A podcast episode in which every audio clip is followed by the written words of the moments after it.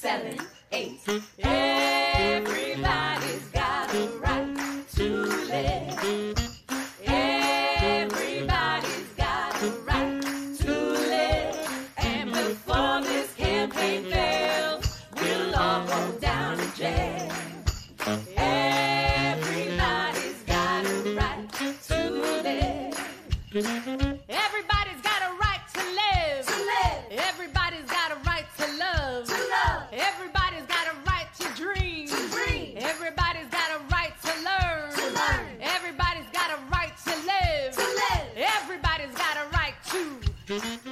To Forward Together, a podcast from the Arkansas Poor People's Campaign, where we shine a light on the people and ideas that drive the movement to end the evils of systemic racism, poverty, militarism, ecological devastation, and false moral narratives of religious nationalism. In episode 10, Nate Davis catches up with fair sentencing activist Kaleem Nazim, a charter member of the Arkansas Poor People's Campaign, who left his Little Rock community at the age of 17 to begin a life sentence in what he calls the bondage system. Kaleem shares what Little Rock was like in the late 80s and 90s and how the streets compensated for what the school to prison pipeline steals from young black boys. You'll find out what happened when 21 year old Kaleem wouldn't pick cotton for the Arkansas Department of Corrections and what it means for a soul to live with intention. Listen in as Kaleem, who will graduate from Arkansas State University with an associate's degree in science this summer, explains freed spirits, enslaved spirits, and its impact on the metamorphosis that we all undergo while becoming the whole and fulfilled human beings that we are truly meant to be.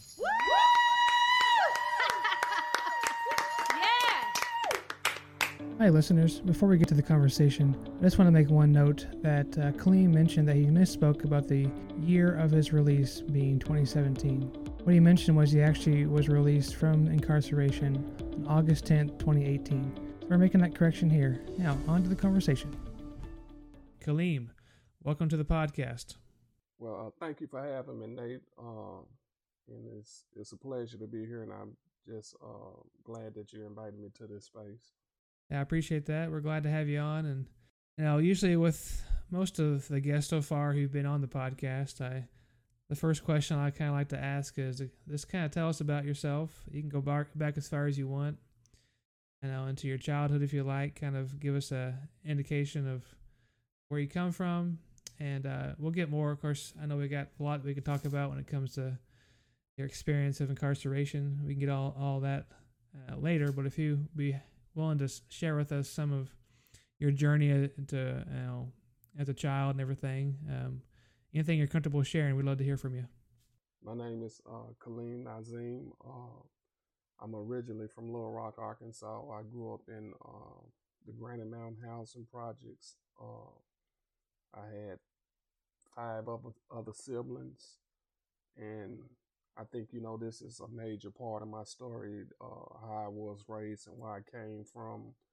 Um, as I previously said, I grew up in the Granite Mountain Housing Project, and that was one of the I think it was at the time the biggest housing project in Arkansas, and it was really uh, a low income community. There was uh, a lot of crime, uh, from selling drugs to guys getting shot, and it just was a violent, a violent en- environment. And uh, this is why I spent my formative years at, and I think this had a big uh, impact on my life as the way I see the world uh, of the way I seen the world and um, the things that allowed me, uh, caused me to get into uh, what I got into, where eventually um, I was incarcerated at the age of 17 years old. I received a life without sen- uh, life without parole sentence, and ultimately I served 28 years and 11 months of incarceration. Uh, and in 2012, the Arkansas Supreme Court, not the Arkansas Supreme Court, but the United States Supreme Court, uh, said that it was unconstitutional to give a juvenile a life without parole sentence. And ultimately, that, that is what led to my freedom. So in 2017, uh, August the 10th, I was freed after doing 28 years and 11 months. I went back to my resentencing hearing and received a 40 year sentence. So, by me having done the amount of time that I had done, I was ga- given time served, and I was able to come home on August the 10th.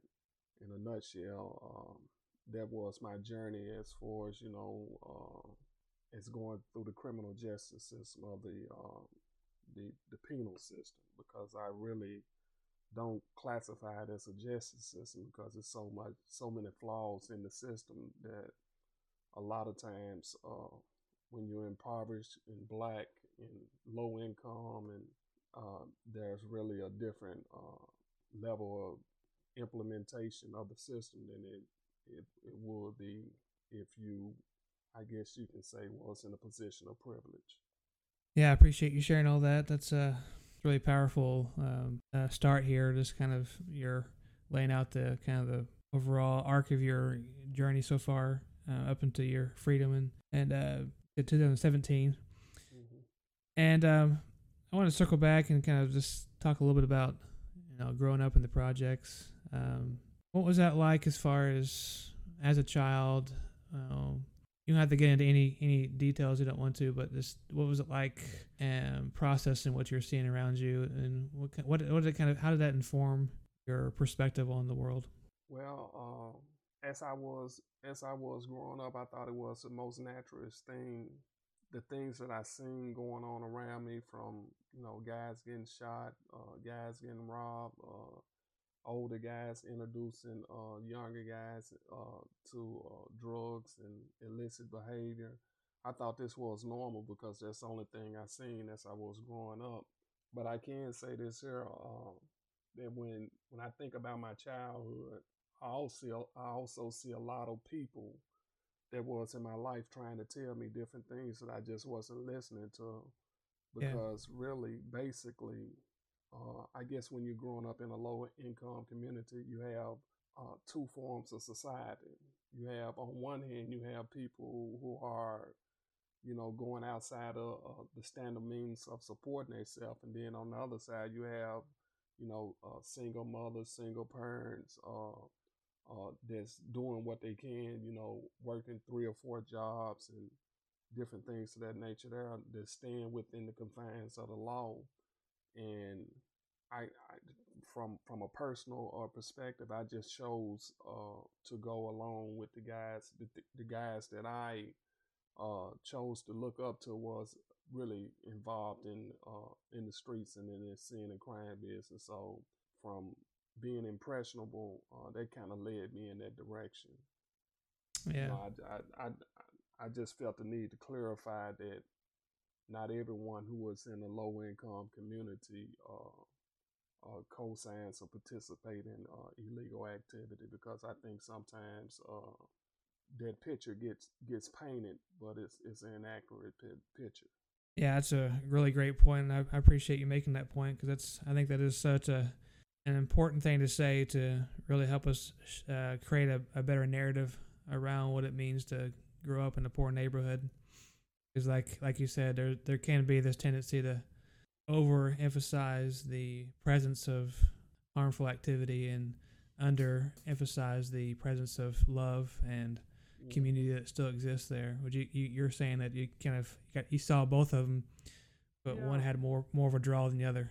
And then you know when you when you like uh, you know how how did I feel and you know I kind of you know juxtapose a lot of my childhood against what's going on in our society today because when you look at um, a lot of the communities today as far as you know uh, the gun violence in our neighborhood uh, the the black on black violence and things of that nature there and I kind of um, I kind of look at all this and kind of compare it to my childhood. And even though when I was younger, I was involved in a lot of things I didn't have to, I, I didn't have any business being involved in. But I always, uh, it was elders in our community that even though I was, I was doing things I didn't have any business doing, when I was around the elders of my community, I always hid my hand as far as, you know, there was a certain level of respect. And you know when i was growing up it was like uh, any any woman in the community can chastise a child of that community. Right. and i think that's a that's a loss uh, to our communities today because our children isn't our children. As far as, you know, if they're not your biological children, then you don't have a right to say anything to them. And I think we need to uh, revert back to some of the lessons of the past where if you're a part of the community, then an elder can call you on your behavior. When when I was growing up, there was a lot of scary things in in my community as far as you know, uh, you had guys you know uh, shooting each other and things of that nature there. But there was also on the opposite side of that spectrum, there was a lot of love. When I when I look at my story, or when I evaluate my childhood and my upbringing, and I speak on these type of forms, it's not that I'm I'm talking about my experiences, but my experiences isn't unique. And sometimes I find it kind of hard to really articulate it into words what I didn't went through and how I felt at a certain time because some of the things uh, that I felt uh, growing up, I can articulate now and said it was uh, under undercurrent of systemic racism, systemic poverty, and things of that nature there. But as I was living through it, I couldn't I couldn't identify exactly what was going on, but I felt that it was something wrong as as far as you know. One example um, is when I was in the first grade. I flunked the first grade, and me and my brother was so close in age, and we looked so much alike alike that the teachers couldn't couldn't uh, separate us as far as you know they didn't know whether they was talking to me or my brother. So by him being the oldest i feel like i was held back a grade to put some separation between us. At the time i felt that was wrong but i didn't know how to you know um, articulate it within words. And then uh, from being placed in uh, a special education program saying that that I was slowing things of that nature down which I never felt. I always felt that I was pre- a, a pretty intelligent person, but the way that I was processed through the school system, I felt that that was wrong, but I didn't know how to articulate that either. So it just yeah. was a lot of experiences within my life, as far as you know what I'm saying. Uh, not only just in my uh, in my living environment, in my neighborhood, or but in the greater scheme of things, you know, when I went to school, uh, when I went outside of my community and things of that nature, there, it just was something that was kind of offset that I wasn't able to articulate as a uh, as an adolescent or, or you know, but today when I just look at all these things, I I kind of you know see how some of the things now that I really classify as uh, uh, systematic oppression, uh, or you know, uh, and I guess I really can't can't fully articulate it now, but it's just a lot of things, man. I just felt uh, was fundamentally wrong, uh, not so much uh, with me, but with the system, in the systems that was at play and still are at play. Yeah, I think that's such a important perspective when you think about uh, a child having to process these big systemic issues and not really knowing that they're actually what they actually are. You just know something's wrong, and and it. Um, did you experience frustration with seeing those things come up uh, as they were happening, or did you kind of just um, accept them for what they were, or you confused? Kind of what kind of response did you have when you knew things were kind of off, couldn't quite um, process it? For the most part, uh, I became detached from a lot of things as far as uh, when I, I can kind of remember when I first started school uh, and around about the third grade is when I started really kind of, I, I, guess, I guess you can say isolating myself as far as, you know, uh, and start thinking in, in, in terms of uh, well, really, this ain't for me type uh, terms due to the fact I had, I guess you can classify this um, being been had been let down by the system, uh, the school system at that point, because it all started off when when I was held back a grade.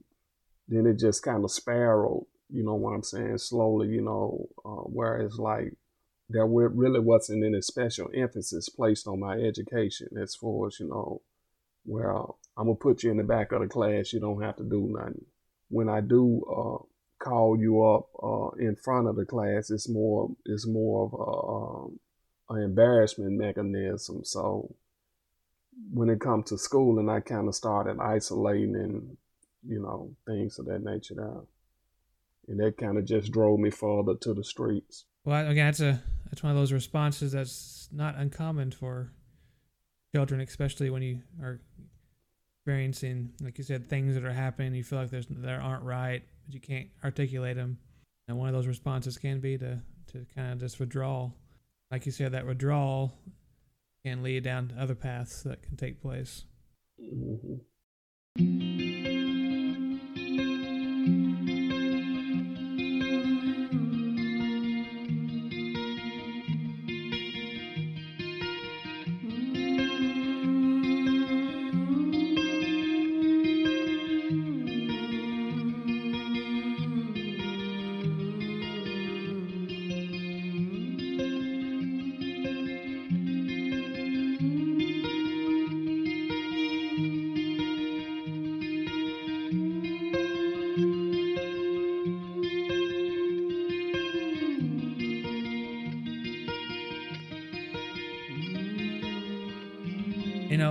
Kind of was thinking about, you know, the you talked about growing up in this projects neighborhood, the presence of poverty. Um, the question I have, since you're, you know, you've, you've lived through that, you've processed a lot of the stuff. You're looking back now. Um, why do you think that in general, whenever we talk about uh, neighborhoods that are, that have low wealth or are impoverished, why do you think that that, that usually with that comes um, elements of violence and why do you think those go hand in hand in your perspective? Well i think a lot of that come in the form of uh, you know it's a saying that hurt people hurt people. A lot of times we hurt we hurt the people that's closest to us.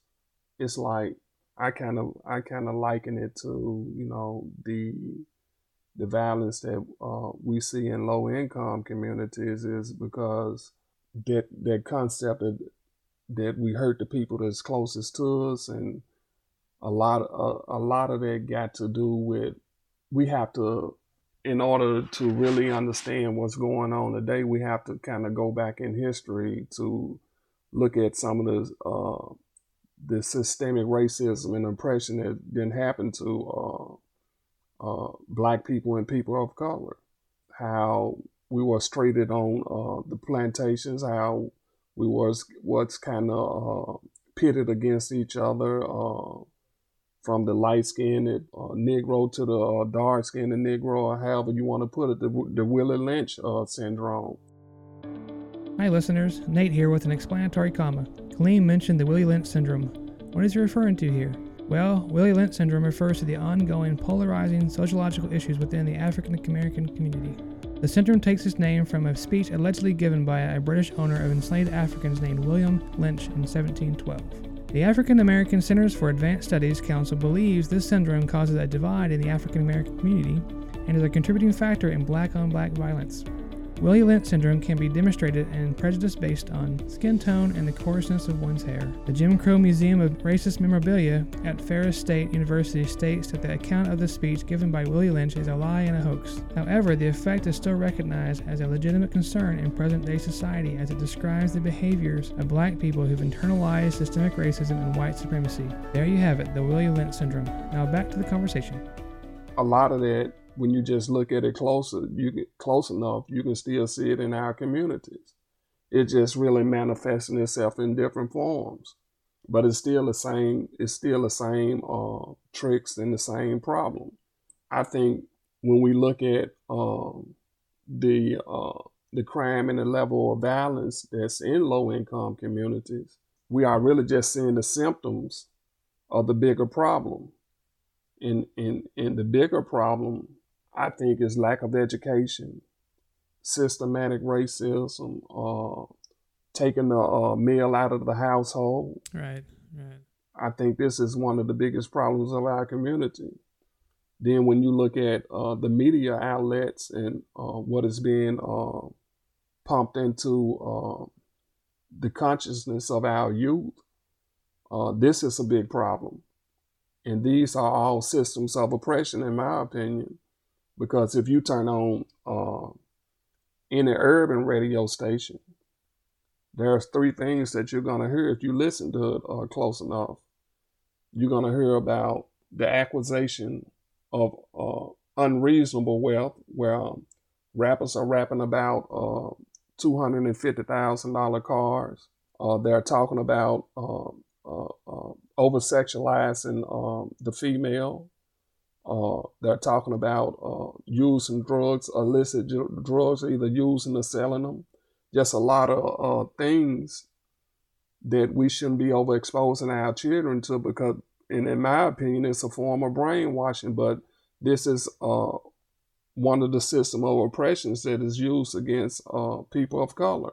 On the flip side of that, though, if you turn into a, a, country and western station, I mean uh, a country station, a, a, pop station, these elements isn't being uh, funneled into um, uh, uh, the white community.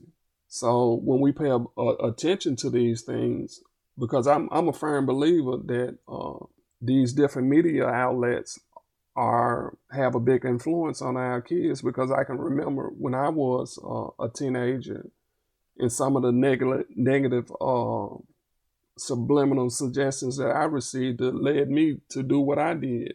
It wasn't just you know the guys in the community. It was also some of the music that I was listening to and the music they was following uh, on the radio programs and things of that nature. There, I think this is these are some of the uh, the issues that we must address as far as you know uh, the the uh, the real issues, not not the symptoms, but the real problems that we must start addressing as far as you know uh, not becoming uh, uh, always uh, remaining open to be educated against what's happening and what what what's what have happened. You know, we we we kind of say today that we live in a colorblind society, but I think that that it, that's a tactic of uh, you know luring people to sleep to what's really going on. I can definitely attest to the prevalence of the colorblind uh, culture and its harmful effects it's had because all it really does is it renders you inadequate and unable to to process and even been, begin to understand the complexities of the um, systems of, of oppression, as you say, uh, especially systemic racism.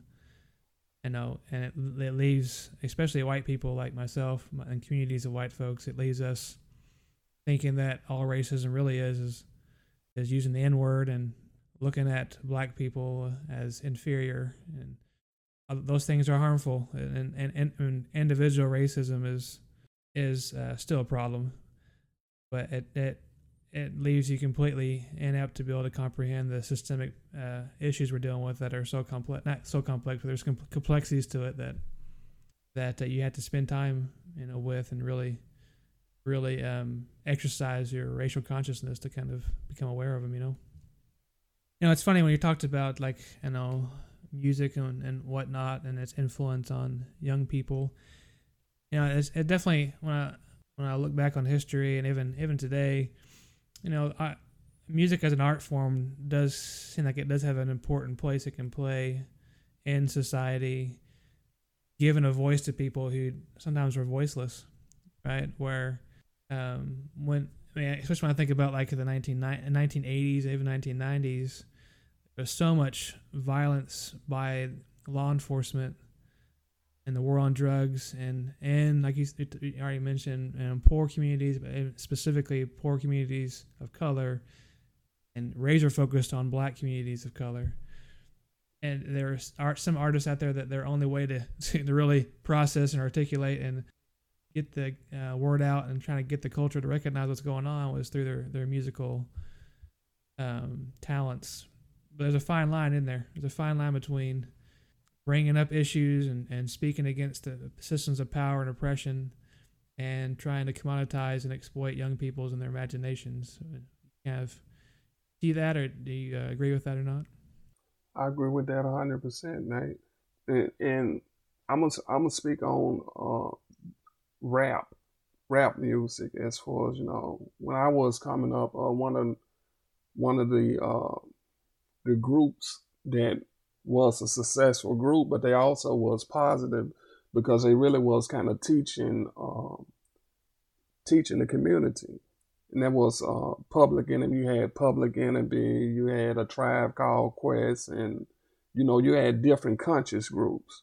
But then I guess you know the system, and I'm just gonna say the system, uh, seeing that this was empowering, you know, uh, young black black men and women, uh, or people of color, or impoverished people, uh, too much. So they started infusing, you know, uh, gangster rap and rap that, you know, what I'm saying, really didn't have any social consciousness to it. As far as you know, then you had the advent of uh, groups like Two Live Crew and uh, um, Sir Mix-a-Lot and these these groups really didn't have no more value to them, and it seemed like it it, it was a, a, deterioration of values uh, in the music.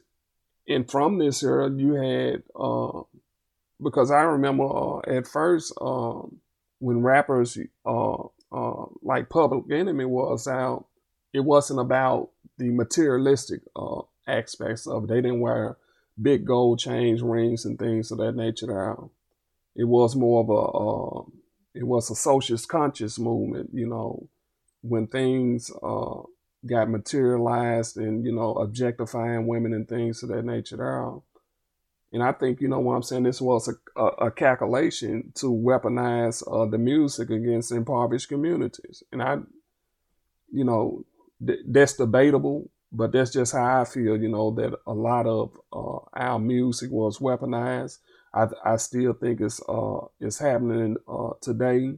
If you search, there's a lot of conscious uh, rappers out there that don't get the, uh, any airplay. It's a lot of good music out there, rap music and urban music, but it it don't make it onto the airways because the airways are so uh, oppressive and it's weaponized against the community.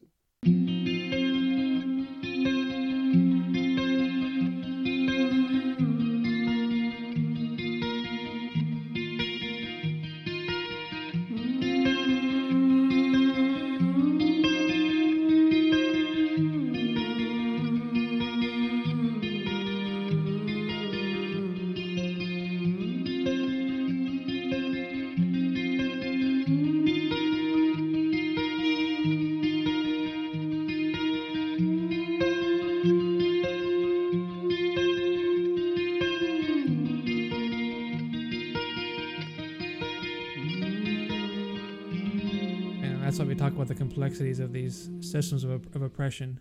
And I'm really enjoying that that uh, phrase you have there because it does encapsulate a lot systems of oppression.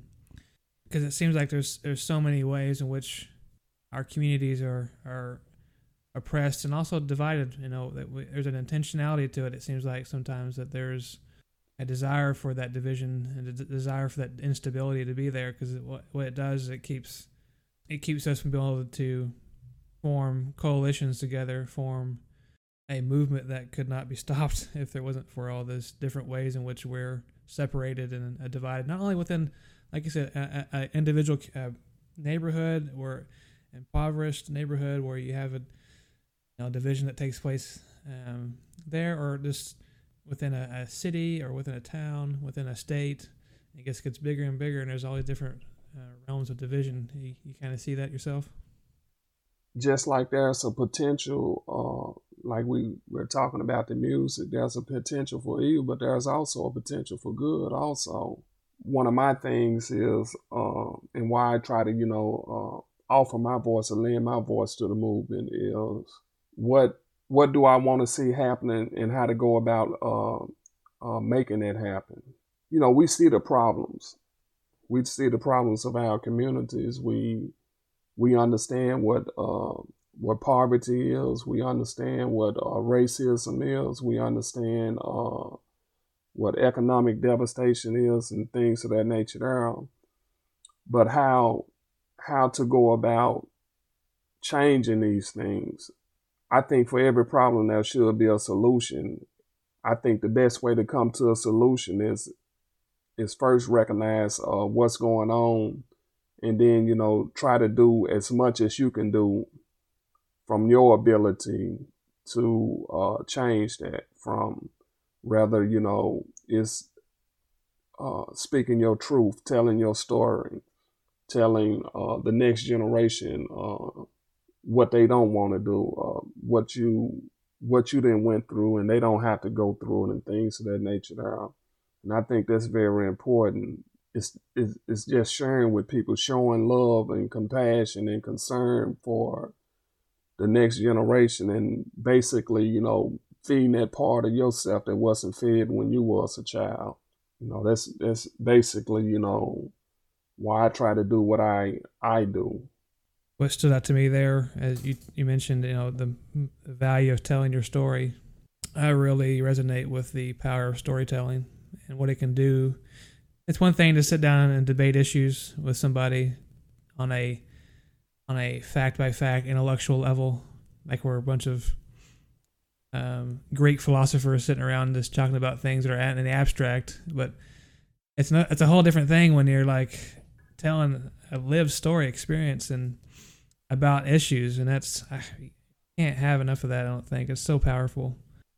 I I agree with you on that, Nate, and um, I I think it's so much it's uh it's so much power in wisdom in sharing your lived experience opposed to, you know, basically debating about abstract issues or whatever, you know. But when when a person tell a story, if I tell you something that happened to me, it's it's almost like a poem.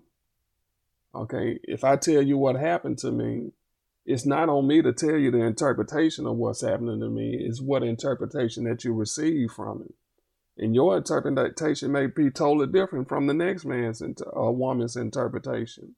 I think, you know, that's the value of a story. This is what happened to me. Now you tell me how you feel about it. And a lot of times, uh, have have a, a person respond to your story, they kind of tell you about them also.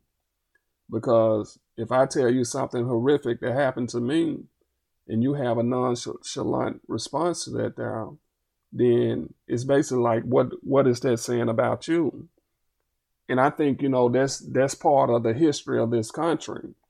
It's like I once heard this statement that the burden of shame isn't on the slave. The burden of shame is the one is on the person who put that person in slavery or inflicted that harm onto that next human being. So, and I kind of look look at that uh, when it comes to evaluating or put my uh, prison uh, sentence in, into perspective. That a lot of things that uh, goes on in these houses of bondage, the people who are there, who are incarcerated there, that shame doesn't belong to them. The shame belongs to the system that inflicted the punishment on these individuals. And it's the same.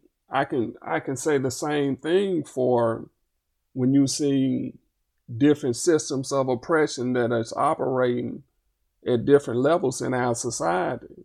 The woman or the family that is underpaid or making uh, below poverty wages to support their family, the shame isn't on the individual who works hard but can't feed their family. The shame is on the society who doesn't give the the parent a living wage.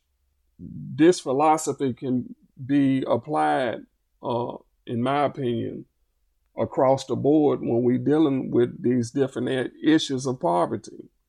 Think that's such a counter narrative, or maybe a balancing narrative to the overemphasis of the individual responsibility narrative that is so pre- prevailing with throughout our culture and our society. When I'm listening to you speak here, I, I, I hear you not saying that there's a neglect of personal responsibility. You recognize that there's things that I can do in my life to um, to contribute to to a better world. Same time, I got to have a clear eye understanding that there are systems in place that can be in direct opposition to that better world we're trying to create. and when you're only focused on one, not the other, and you're not willing to to do the, the balance and the dance and recognize that there's this both things can be true, then you're you're missing it, right? yeah, exactly, exactly. When I'm looking at uh, the George Floyd uh, court case, and I'm looking at all the witnesses that they they're bringing forth and things of that nature. There, here it is. We're in 2021. We've seen this with our own eyes. How this man kneeled on another human being neck and took his life. The whole world seen that there. We're going through this court process, and it's still in my mind that this man actually may get off because that's that's the type of dynamics that this country has so for so long uh, perpetrating on people of color. Where even though we didn't see this with our eyes, the whole world didn't see this, you know, in black people mind, the people of color mind. Uh, I'm saying, I can't speak for everybody, I'm saying the evidence, the case that they didn't present it before uh, the jury it ain't nowhere in hell that this man's supposed to get off, but a part of my mind, part of uh, this little guy that's talking in my head is saying, man, this is America. yeah, there's, there's plenty of precedents in the past that kind of validates your perspective. So yeah, like you're you're kind of feeling this thing, and it's like you're not going to be surprised if it goes a certain route, and because uh, you you've seen it you've seen it played out so often throughout the history of this country. Hi, listeners. Nate again. I wanted to insert here that the trial against Derek Chauvin for the murder of George Floyd is over. And as Claim had mentioned, to the surprise of many, he was found guilty by a jury of his peers. And although this is a moment of accountability, we know that there's a lot of work to be done. I just wanted to acknowledge that. Okay, back to the conversation. And now I was just, as you're talking about this uh, case that you, it's I kind of the question that came to my mind is as you're watching all this and you're thinking about the criminal punishment system that you you yourself had to be you uh, experienced it and all of its horrors. What do you think about the system in general? Should it like what would you think would be a system that would be better to be able to address this officer, or do you think the system is set up to where it should address this officer and his his crimes against George Floyd and, um, and the murder of George Floyd? Uh, so, in your imagination, what do you think about this criminal punishment system?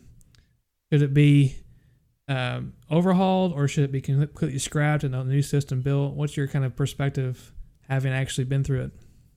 First of all, I'd like to say this, Zero. When I went to court at 17 years old, first I was facing the death penalty, then they dropped the death penalty, and then they I was had a capital offense, a capital murder offense. It took approximately three hours for them to come back with a sentence of guilt for my crime. And that same day, I was given a life without sentence. So from start to finish, my trial that determined whether I should stay in prison for the rest of my life took approximately three and a half hours. Now, for the last week and a half, going on two weeks, and it's not over with, we've seen we got video digital evidence that this man, in my opinion, intentionally took this other human being's life. And as of now, the trial has went on for two weeks. In answering your question, is this system? I think the question was: Is the the, the, the criminal punishment system able to adjudicate this case in a fair and just manner. In answering that question, I don't think that's how you phrase the question, but I'm gonna, in answer in answering that question, I'm gonna say no, and at the same time, I'm gonna say yes because it's tricky. Now, what's afforded, what I'm seeing right now is they uh, adjudicating him through the uh, the process is they get, giving him a just trial because they taking everything in consideration. And in taking everything in consideration, it's taken a span of two weeks thus far for the prosecutor to present their case and the defense going to present their case. This is the consideration that I feel I should have been afforded, but I wasn't. There's there's there's two sets of justice uh, for people of poverty, impoverished uh, uh, people, people of color. They receive one uh, form of justice, but other people receive a different form of justice, and we see it. Uh, we see it throughout, you know, our criminal punishment system. If you're uh, if you're privileged, if you're white, if you're an officer, you know, or have any kind of political or standing of anything like that there, you receive a different form of justice. In answering that question, if the system was equally applied to people of poverty and people of color, then I think the system uh, could be uh, worth trying to savage. But as it operates now, I think we need to rehaul everything. you know, you know, just tear it all the way down and re and, and, and rebuild a different system. I look at I look at the system now that's in place is is is is, is just a, a, a slavery 5.0 and I can I can I can tell you all kinds of stories that if I tell you what happened to me and don't put the year behind it, you'll think that you're in the 1800s because it's it's still happening in these houses of bondage. And then and then we also must take in consideration that a life is a life the worst punishment that Chauvin uh, can receive, he still would get to be free again. If they give him 15 years, if they give him 15 years, I think, uh, if I'm not mistaken, that's the max that they say he can get is 15 years for, uh, uh, I think, a second degree murder or something. If they give him the max sentence, he still has a parole date to be free to in in my opinion, he intentionally killed George Floyd, and he's way past the age of maturity. So when you compare that against a lot of the draconian sentences that, that are being passed down to our youth, you know, and people who are have uh, mental issues, that's something you know that as a society we need to pay attention to, and and I just think, you know what, that's, that's very important when we are talking about the criminal punishment system. At 17, uh, being convicted, sentenced to a life imprisonment without parole. What was that like? Kind of the experience of, of being incarcerated. And I'll kind of I'll, I'll kind of listen to what you say and kind of follow up where are points that kind of really stick out to me. Well, first of all, I like to say about being incarcerated we call it incarcerated, but I'm I'm gonna say it's like a more appropriate uh, terminology for it is being placed in slavery.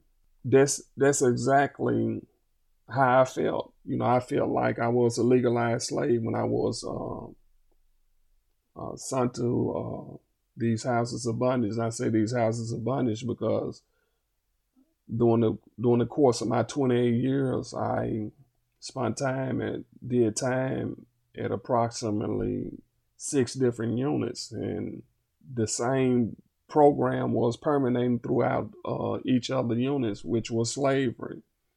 Uh, I remember one time in particular, and I think I was uh, about 21 years old at this time. I had um, some like the first year or two of my incarceration. I was placed on host squad um, during the time that they were picking cotton. I went to the hole. I said, "Man, I'm I'm not picking no damn cotton due to the fact of my constitution as an individual. Uh, I knew the history of our people as uh, during the times of slavery and things of that nature. There, so I'm like, I'd rather be in the hole than pick cotton. So I chose to went to the hole. So uh, a couple years later, by by this time I was like 20, 21 years old and I found myself on host squad. I had got reduced in class, and I found myself on host squad, on host squad again, and it and it was cotton season. So I knew it was cotton season. So I'm like, uh, well, I'm not even going out there. I'm, I'm not fit to go through that. So when you refuse to go to work, usually what they'll do is uh, they'll just lock you up in the hole uh, in isolation. So my thing was I'd rather be in isolation than go out go out into these fields and picking and cotton.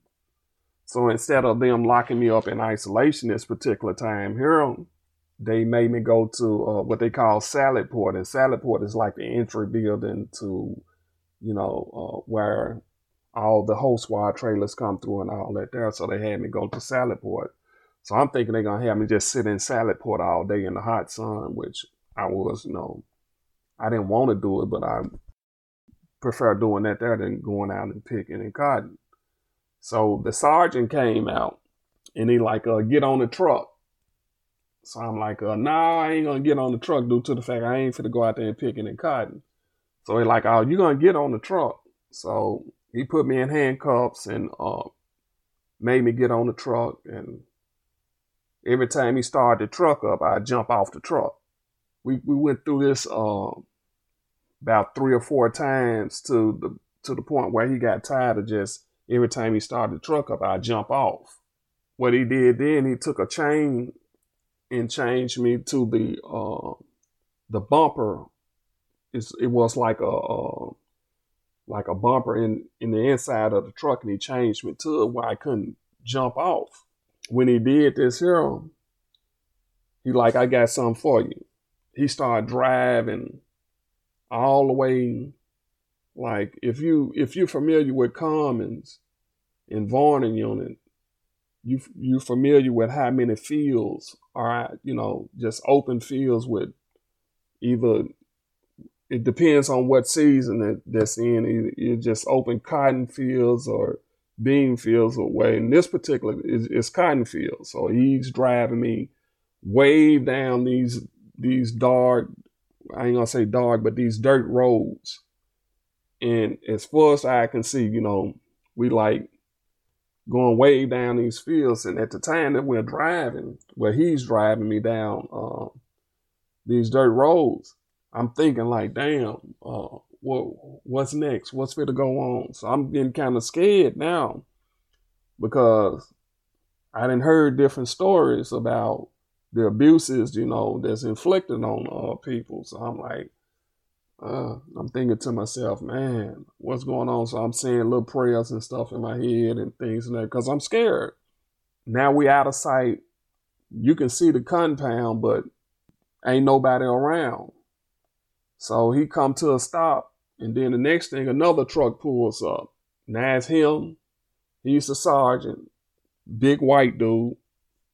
The major get out the truck, another big white dude, and the captain get out the truck. All all three of them is big burly white guys. He un he un uh loosen me from the uh the bumper on the inside of the truck, take the handcuffs off of me, like uh get out the truck. So I gets out the truck. The major he walks up to me like uh uh, what's this shit I hear about you ain't picking no cotton? I'm like, uh, I don't pick no damn. And before I get cotton out, he swings on me and hit me. My natural instinct is uh to swing back. After uh I get my punch in, they all beat me down uh, and stomp me down out there in the field. So you know, I curls up, try to protect myself the best way I can. But now my my anger then overrode then overrode my fear. I guess they seen that they had went too far. They they got up off of me. I get some, dust myself off. Now it's like, why did you make me do this here? This is the major uh, talking to me now. Why did you make me do this here? So I'm like, man, I ain't make you do shit, but I ain't picking no no cotton, you know. And I'm just really kind of tempering my words back. That ain't exactly what I said, but I put a little bit more with it. I'm like, I ain't picking no cotton, man. I guess that they all seen that I was committed to the ideal of not picking cotton. So it's like, uh, well, we just want you to stand in the field. Uh, you don't got to pick no kind. We just want you to stand in the field. So I'm like, whatever, man. So that morning, I stood out there in the field until lunchtime, and when we came in lunch, came in uh, back in the building at lunchtime, I'm so mad that I'm talking about I'm about to really do something real stupid, and I guess you know, uh, uh, God sent sent a brother named Malik into my life, and uh, he talked to me like, uh, he like, man, what's happening? So I explained to him what had went on, and he like, uh, well, man, uh, I understand, you know, you need to calm down and things of that nature down. And he kind of he he kind of guided me through that process why I wouldn't why I wouldn't, you know, place myself in further jeopardy. He gave me, you know, outlet, you know, in the way of that I need to talk to someone. So he, he directed me to the assistant warden. I explained to the assistant warden what was going on out there in them fields. And uh, at the time, the assistant warden was a black dude. So he kind of like asked me, well, what do I expect him to do about it? And then I basically told him, well, really, man, um, I don't expect you to do shit on the strength that I understand your position. And it's, if you accept my word over their word, but they're gonna say they didn't do it, then I'm just, um, you know, informing you what they got going on. So uh, after this particular incident, for some reason, I'm I'm attributing it to the sister warden. I wasn't required to go back out in the fields anymore um, until you know the cotton season was over. These are the type of things that uh, that are happening in these houses of bondage. Uh, and that's why I say it's, it's really, you know, uh, slavery uh, 2.0, uh, you know, just a just another version of slavery. There's a lot of parallels there in there? Because when we think about your ancestors who were enslaved and on those same cotton fields, they were considered not to be quite human, you know, at least not as human as white people were. So there's a loss of humanity that kind of justified the treatment enslaved Africans and African Americans. I, I think that that same inhumanity is applied to people who are incarcerated. Like you don't really, you don't have, you're not really fully human. You're just kind of, you know, you're in a cage and that's where you belong. And so we, we, we can't appreciate that perspective. We can't appreciate the complexities of of your your lived experience from the outside without having that perspective from the inside like you're sharing.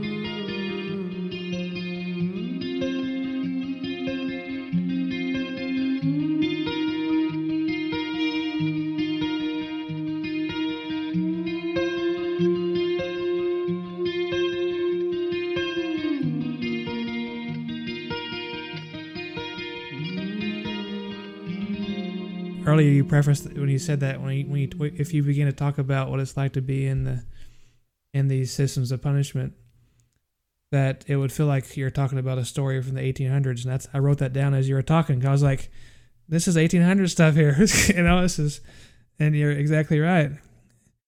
Uh, because you're you are a human being who is in this you're you are put in this system of bondage house of bondage and your humanity is still there, and so you're you're having to, to deal with what it means to be human in those those environments. And fair to say that it's not a place that your humanity can flourish without some uh, support from those around you.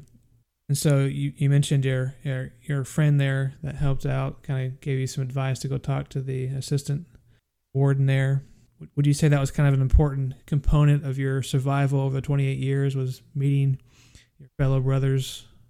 Not only me, but I think in general, if you see if you see growth in individuals after they uh, are released, uh, from prison, the growth isn't what the administration gave them. The growth comes from what individuals who are sharing that lived experience with them gave them.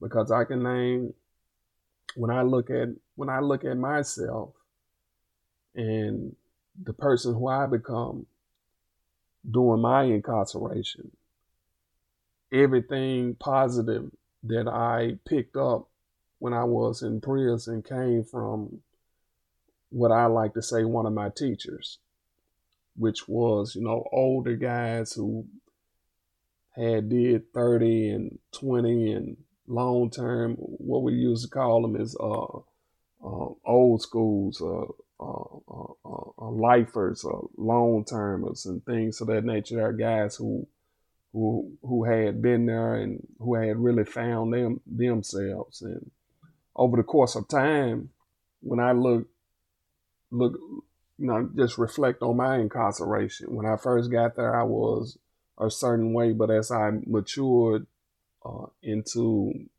came into my maturity, came into my manhood, then I started, you know, reaching out to the younger younger guys and, you know, really kind of telling them how how not, you know, I used, you know, uh, brother shared this here saying with me one time. He asked me, you know, do you have the spirit of a free man or do you have the spirit of a slave? And once I, you know, really truly analyzed that question, I understood, you know, what he was saying because uh, if you have the spirit of a free man, then you're gonna do things, you know, that and indoctrinate things into your life that can help you maintain your freedom, no matter what your uh, environment is. But if you have the spirit of a slave, then you're gonna act like that and you know kind of subject yourself into you know a slave type mentality. I like to kind of uh, say that I was free long before the United States Supreme Court said it was unconstitutional to give a ju- juvenile life without sentence. And long before I walked out on August the 10th, locked out of the uh, the physical uh, bondage of my incarceration. I was free way before that there because I had allowed myself to have a free relationship with the world and incorporate things into my life that uh, really constituted me being free. I can remember one conversation that uh, I had with a woman when I was in prison. I didn't know her from uh, I was standing in the com- uh, the commissary line, and this woman she walked up, and I said, uh, "Hey, how you doing?" Uh, and we had a general conversation, and I think the conversation was really kind of pertaining to uh, the weather because I'm like, "How you doing?" Uh, this is such a lovely day, and she responded, uh, "It really is," and we kind of exchanged pleasant uh, pleasantries. After she walked off, uh, the guy behind me, he like, uh, man, uh, you know her? Then I told him, I said, well, well, no, I really don't. Uh, he said, uh, well, you was talking to her like you really knew her. Then I said, no, uh, that just was two freeware people having a conversation that's how I started treating myself long before my physical incarceration was over with. I, start, I started recognizing that the only person that can truly lock me up was myself. And that came along with believing or buying into the way the administration tried to treat me and there was a lot of things that that administration did to kind of make you take a subjective uh, well objective uh, opinion of yourself to the form of you know just a lot of uh, negative message that they they tried to impart on you like here it is 2021 uh, and we still have a system that teaches their new recruits not to address individuals at CERN have uh, lessons like don't fraternize with the inmate, have lessons like don't feed the inmates like you're an animal at a zoo, like you know how uh, you might go into a national park or something, they have signs up, don't feed the animals. These are some of the things that are taught in the ADC, the mentalities that is imparted onto the new recruits on how to treat the individuals who are incarcerated there. I just said to myself, I made a, a conscious decision to be free within myself and have the spirit of a free man even though I was surrounded and I was in a physical environment of slavery. Make no mistake, my physical environment was an environment of slavery, but I, I chose, you know, to be free uh, within my spirit. And I think, you know, uh, that's how I dealt with it. That's how I dealt with uh, 28 years of incarceration. It's sad, but it's a reality. Is uh, it's so many things that, that are so wrong. And I think that's one of my biggest uh, one of my biggest things when I when I did get physically free, it was like I felt like I escaped the plantation. I can't forget about it because a lot of the people that I love and I come to love as my brothers are still in bondage and one of the most powerful is uh, I think one of the most powerful scene is uh, in cinematic uh, uh, history that I equate to how I felt when I when I was uh, released. There was a scene in the movie of Twelve Years of, Sla- of, of Slavery, 12, 12 Years of Slave, uh, when uh, Solomon Northup when the guy came down and you know brung his papers or whatever, and he was uh, he was uh, leaving, and he looked at Patsey. He like looked at her like, uh, I don't want to leave you, but I gotta go, you know. In the day that I was released, there was a there was a lot of guys that they know I was for to go, that I one guy had slept beside for the last ten years. One guy had uh, did about twenty years with him. Other guy had did another twenty years with. You know, we all was like uh like brothers. And when I was leaving, it was like a part of me, like, man, I don't want to really leave these guys, but I gotta go. You know, this this is my chance to be, you know, physically free but I kind of promised in my heart, and I, I never did uh, uh, wager or promise to them, but I promised in my heart, I'm, I'm like, well, man, I'm leaving, but I'm going to do everything in my power, you know what I'm saying, for you guys to see your freedom. If it's nothing, is it nothing that that you got to live vicariously through me?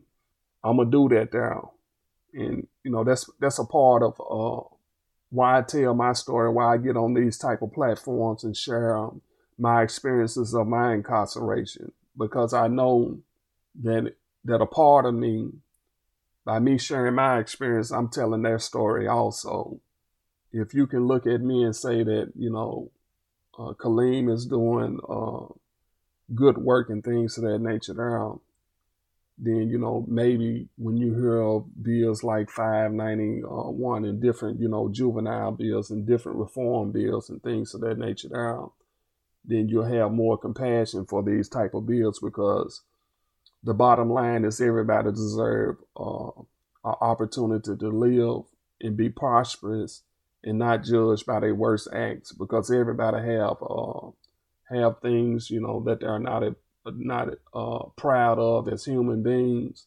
But I, I just feel like everybody deserves a second chance, and that's that's that's part of why I do what I do, because I think um, there's a redemptive quality of the human spirit that needs to be given uh, a chance to be great, a chance to be, uh, for the lack of word, for the lack of uh, words, human.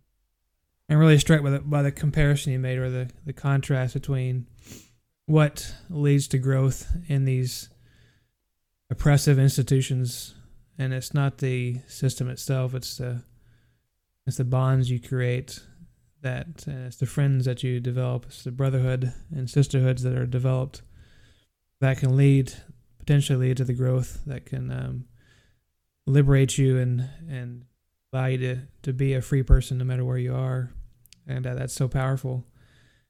And yet, like I said, there are opportunities to to entrap yourself in the mentality of being enslaved and uh, take on the enslaved mentality versus the freed person mentality.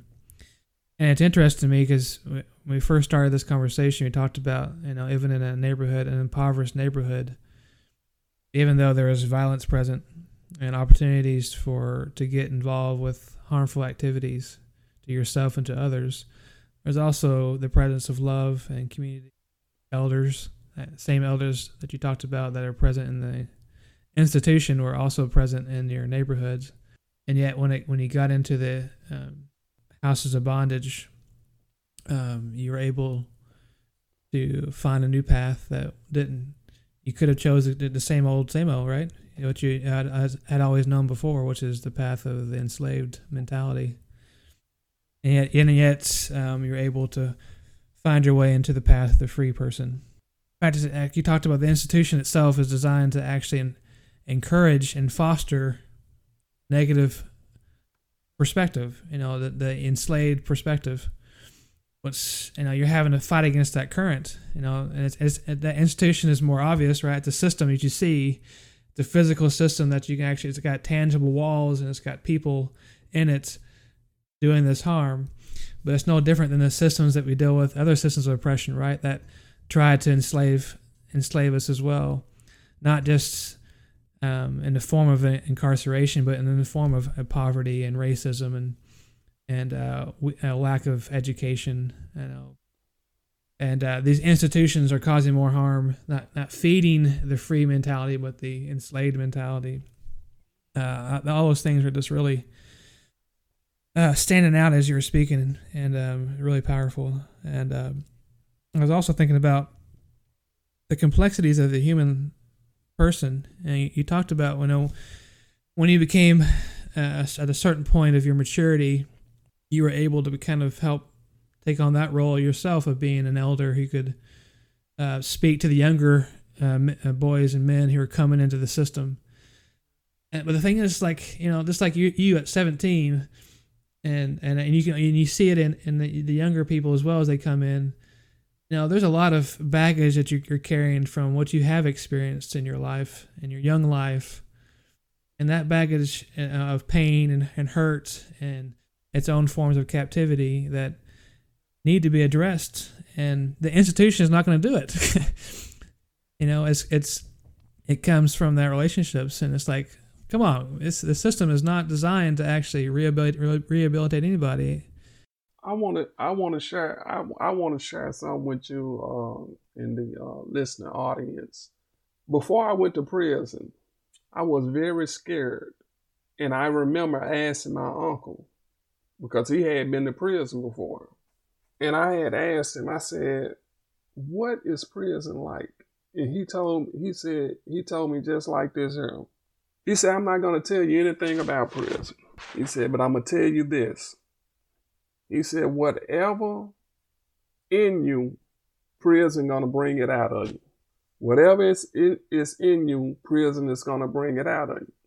And I find this statement to be very true, not just for me, but for everyone who ever that I ever seen in prison.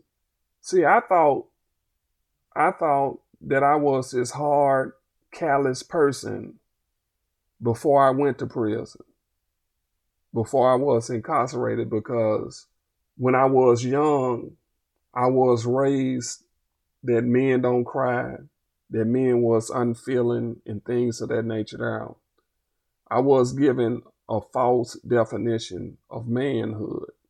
But after I went to prison and really started as as I said once before, maturing into the uh, person who I really was and really just started bringing my true, authentic self out, I learned that I had a great deal of empathy and compassion for human beings. And that's what prison ultimately brung out of me. And when my uncle told me that down, I looked at his statement for for a long time from the from the wrong view uh, perspective. But as I matured and became into my maturity, I understood that what what that statement really was saying that prison really can't suppress your true identity as a human being, who you really are, no matter how how how oppressive the environment is.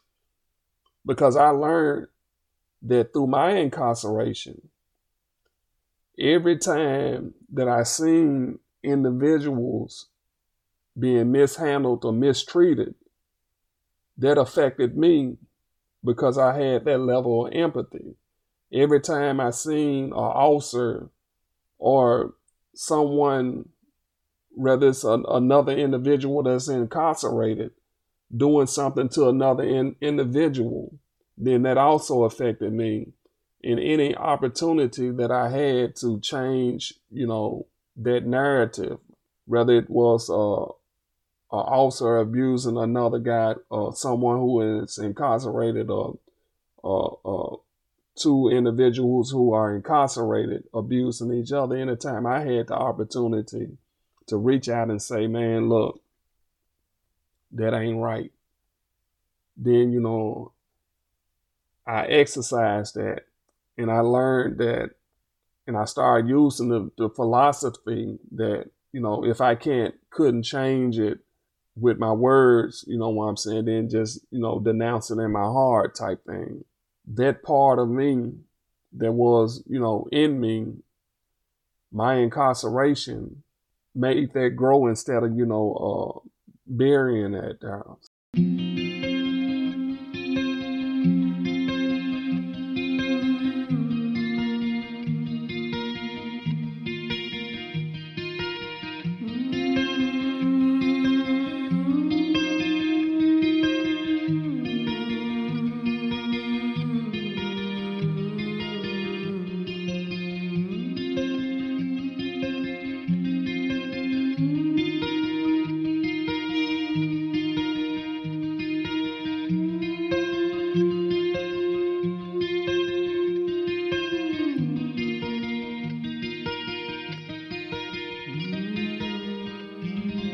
Yeah, I think that speaks to the idea or the truth, if you will, of the human consciousness, how we have the potential to tap into our true selves, our true nature, our true identity, mainly through adversity, you know, through moments of, of suffering and oppression and struggle.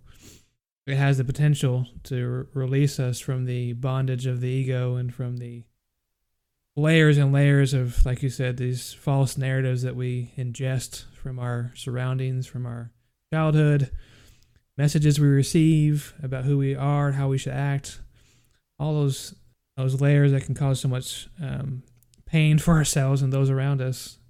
You know, it's only through adversity that those things can be um, undone and those layers peeled off. And so when I think about, you said that incarceration did that for you you know, it's like despite the fact that the, institution had no part in that really, except for trying, except for bringing the the applying the pressure of of the struggle, and the, the the the institution itself was the catalyst or the the uh, mechanism of your your um, adversity, and through that was birthed uh, birthed the uh, reality that you're an empathetic person. That's such a beautiful thing to see obviously it'd be great for it had to be something you had to experience through the institution of incarceration. And um, but it's um, beautiful to see. And it kind of makes me think of it as a mystical journey. And you know what? And you know what uh, nate as as we saying this here uh, i I'm I'm tempted to say that really incarceration really didn't do it. It just was a natural process that a person would, you know, you was gonna be who you were gonna you you was gonna be who you are in a way, because that's who God created you to be. So it's like like a metamorphosis, you know. Uh, okay, you start off as a caterpillar, but your natural uh, it was deemed that you to, you to become a butterfly. So it's it's the same thing uh, when you went in when when you went in you just was a caterpillar, and it, it took you to go through your your cocoon phase for you to become a butterfly, but you was gonna be a butterfly anyway. The incarceration really didn't do it. It's just you you matured. You you, in, you grew into who you were gonna be anyway. Now, the environment that you grew into becoming this butterfly was a harsh environment, but your essence was there from the beginning. And that's what we have to, uh, I think, when we're dealing with this criminal punishment system, we, we must start from a community uh, perspective as having more empathy toward human beings, having more compassion toward human beings. And this is this is what is missing out of the system. We're we're more uh, punishment driven instead of you know looking at individuals as human beings first and and if something is broken how do we go about uh, helping to repair that you know, how do we bridge, uh, uh, uh, repair that uh, brokenness that we may see in individuals?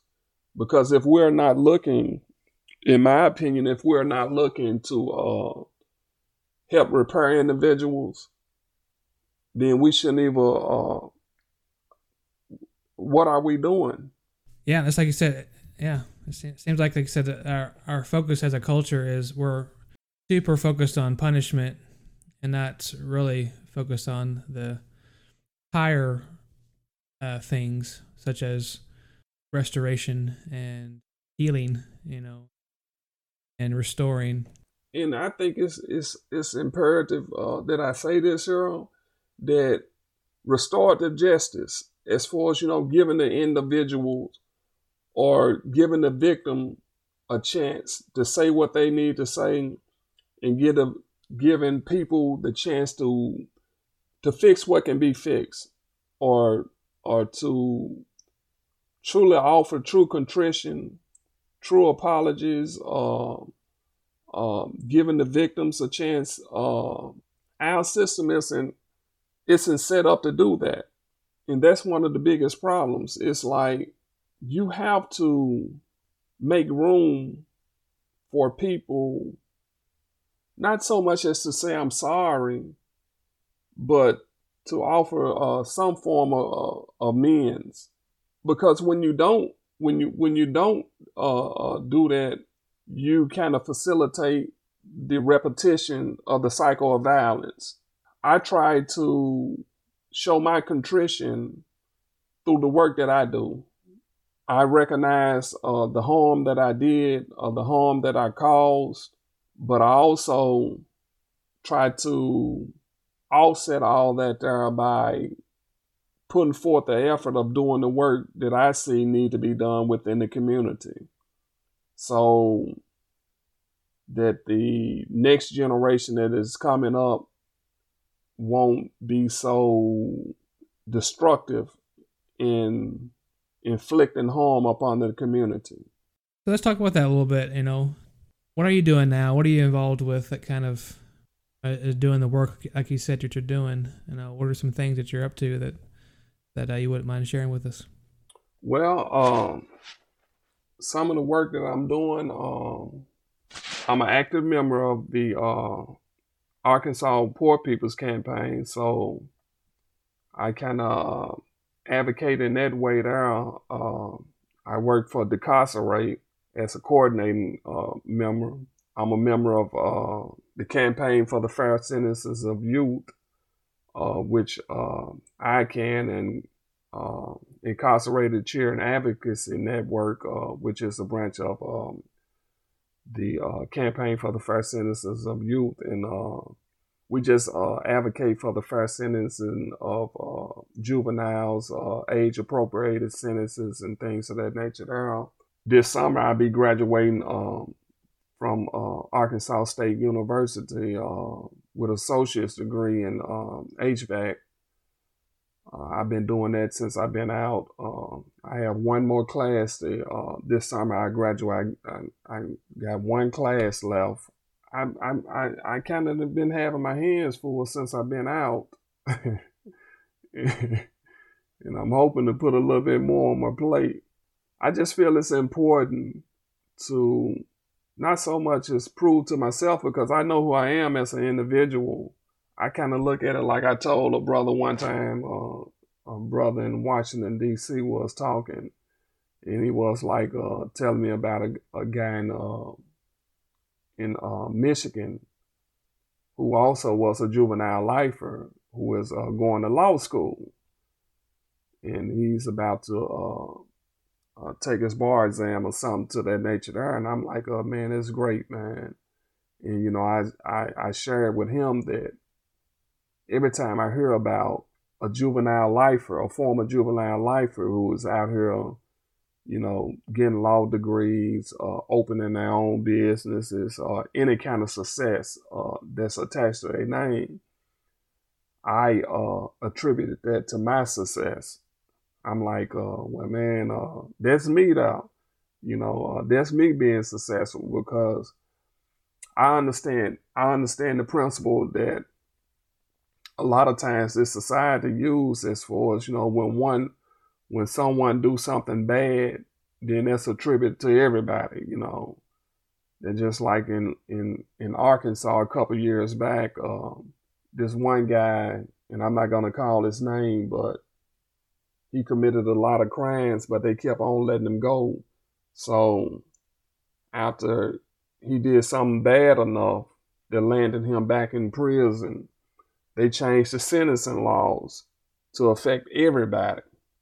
Where, you know, now, you know, one you, you commit a, a minor offense, you go straight to prison, do not pass go. So when I hear about guys doing positive things, after having been juvenile lifers and long serving long term sentences, then you know, even though it's not published in the in the papers about the successes uh, that other people are experiencing who have went through these traumatic event uh, events, I still attach to it, attach onto it like you know that's my success.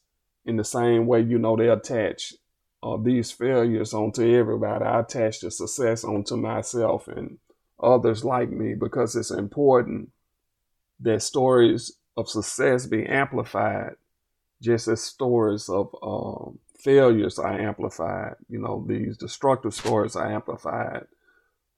I just feel, you know, that we as a community must amplify the positive stories and you know, that's what I can say about the organization or the campaign for the fair sentences of youth and ICAN members that we are we are a community who who try to amplify the positive successes that we are receiving after having went through such traumatic events because a lot of times we talk about our prison sentences, but when we talk about them, to, to, to talk about them is to reach back into that uh, tra- trauma but also to juxtapose that trauma against what we're doing today.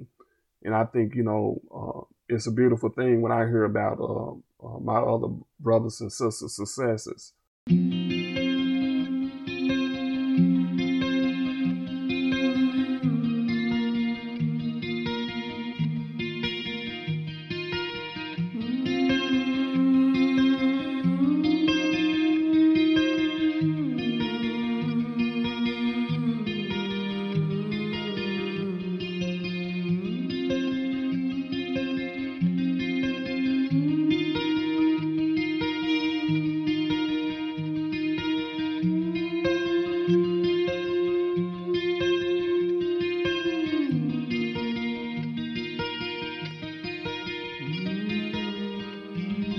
Uh, so it's it's great that you have organizations like that that you're part of, partnered with, that can elevate those stories and celebrate the successes.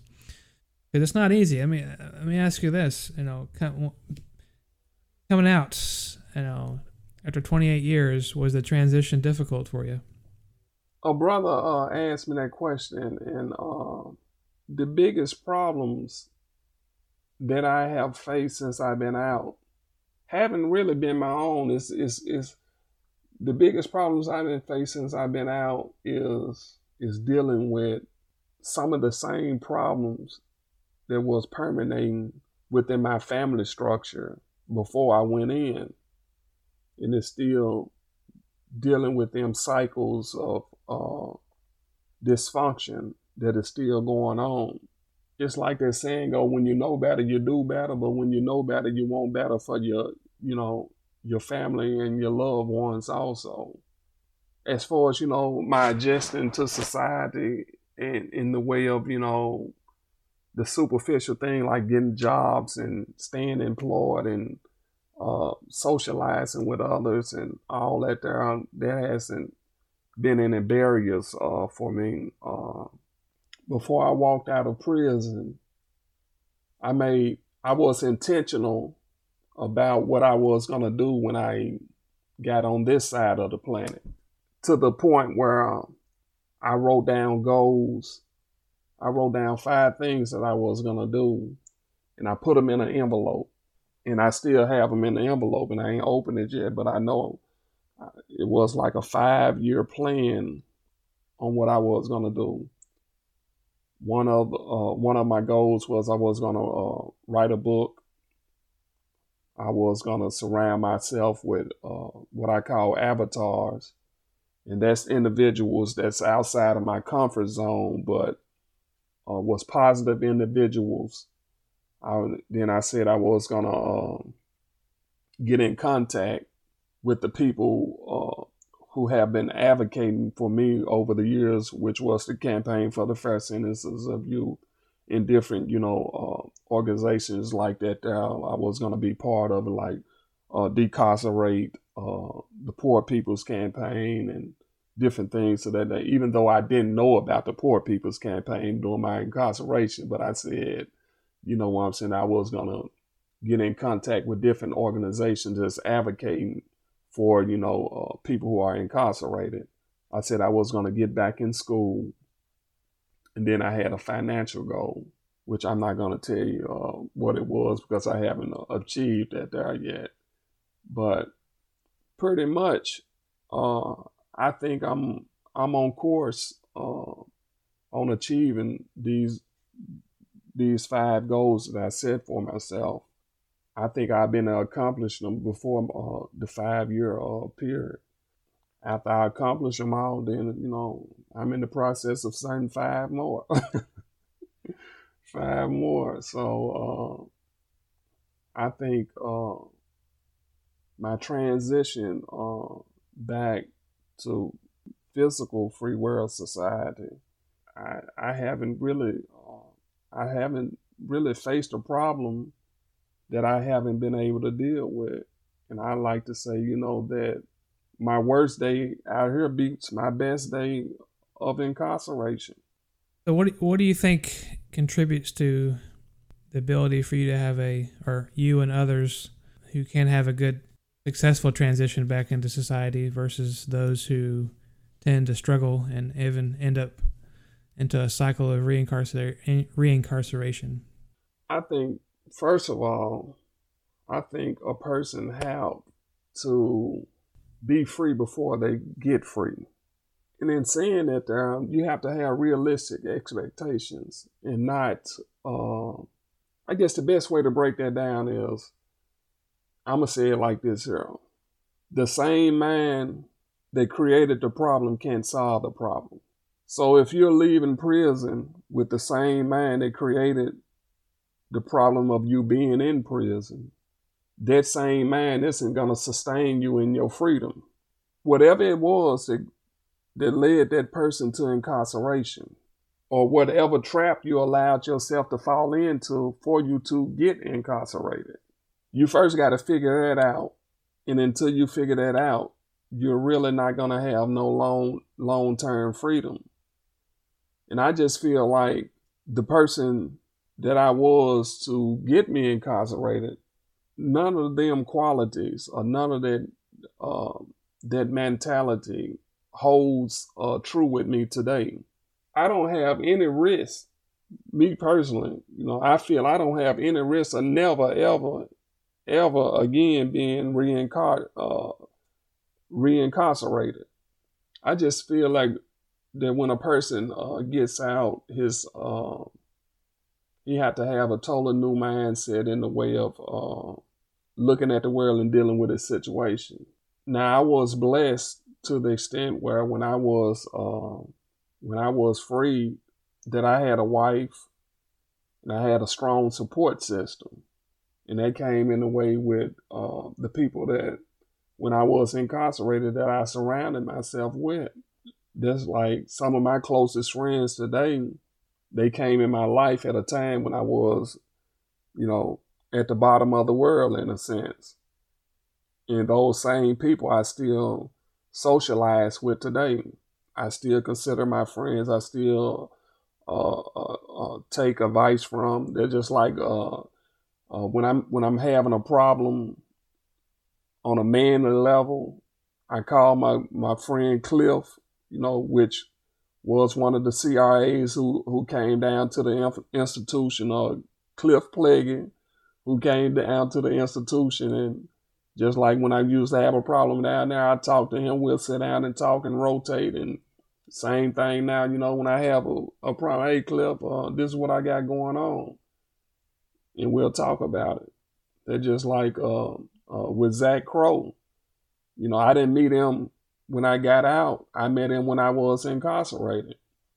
When I have a problem uh, uh, dealing uh, with the spiritual realm sometime, or you know, just need a, a feminine perspective on things. Uh, sometime I call uh, Morgan, or I call Anika. You know, and and this was a part of. Uh, this is uh, was one of my goals to surround my people myself with with avatars, people who not not necessarily that that my former self would have been comfortable with, you know, communicating with or talking to, but people who I felt were genuinely good people who would give me good information and good advice when I needed. And I think that's a that's an important part of uh, my re uh, admission into society. And I think you know every every everyone who has been incarcerated or is being reintroduced into society need this type of support system. And and it's there. It is possible for us to actually systematize that to where it's not just the luck of the you know the individual who can figure all that out, but actually we could actually create a system to where each individual incarcerated person can can be given these connections and this infrastructure that can help them uh, reacclimate and transition back into society. I mean, it's possible. We just don't do it, you know. But just uh, any final words you want to say about, um, you know, if you want to speak to the you know, incarceration system or to just uh, whatever you want to say to kind of you know, as, as, a, as a closing thought and words here, uh, I'll leave it to you.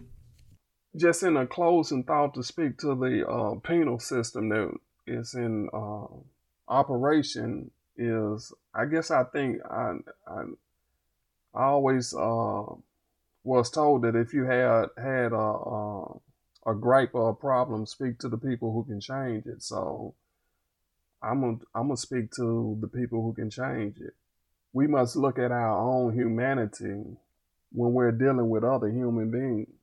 In closing, I'd like to just say that treat people like you'll want to be treated for your worst act if you're not treating them like you want to be treated, then you're treating them wrong.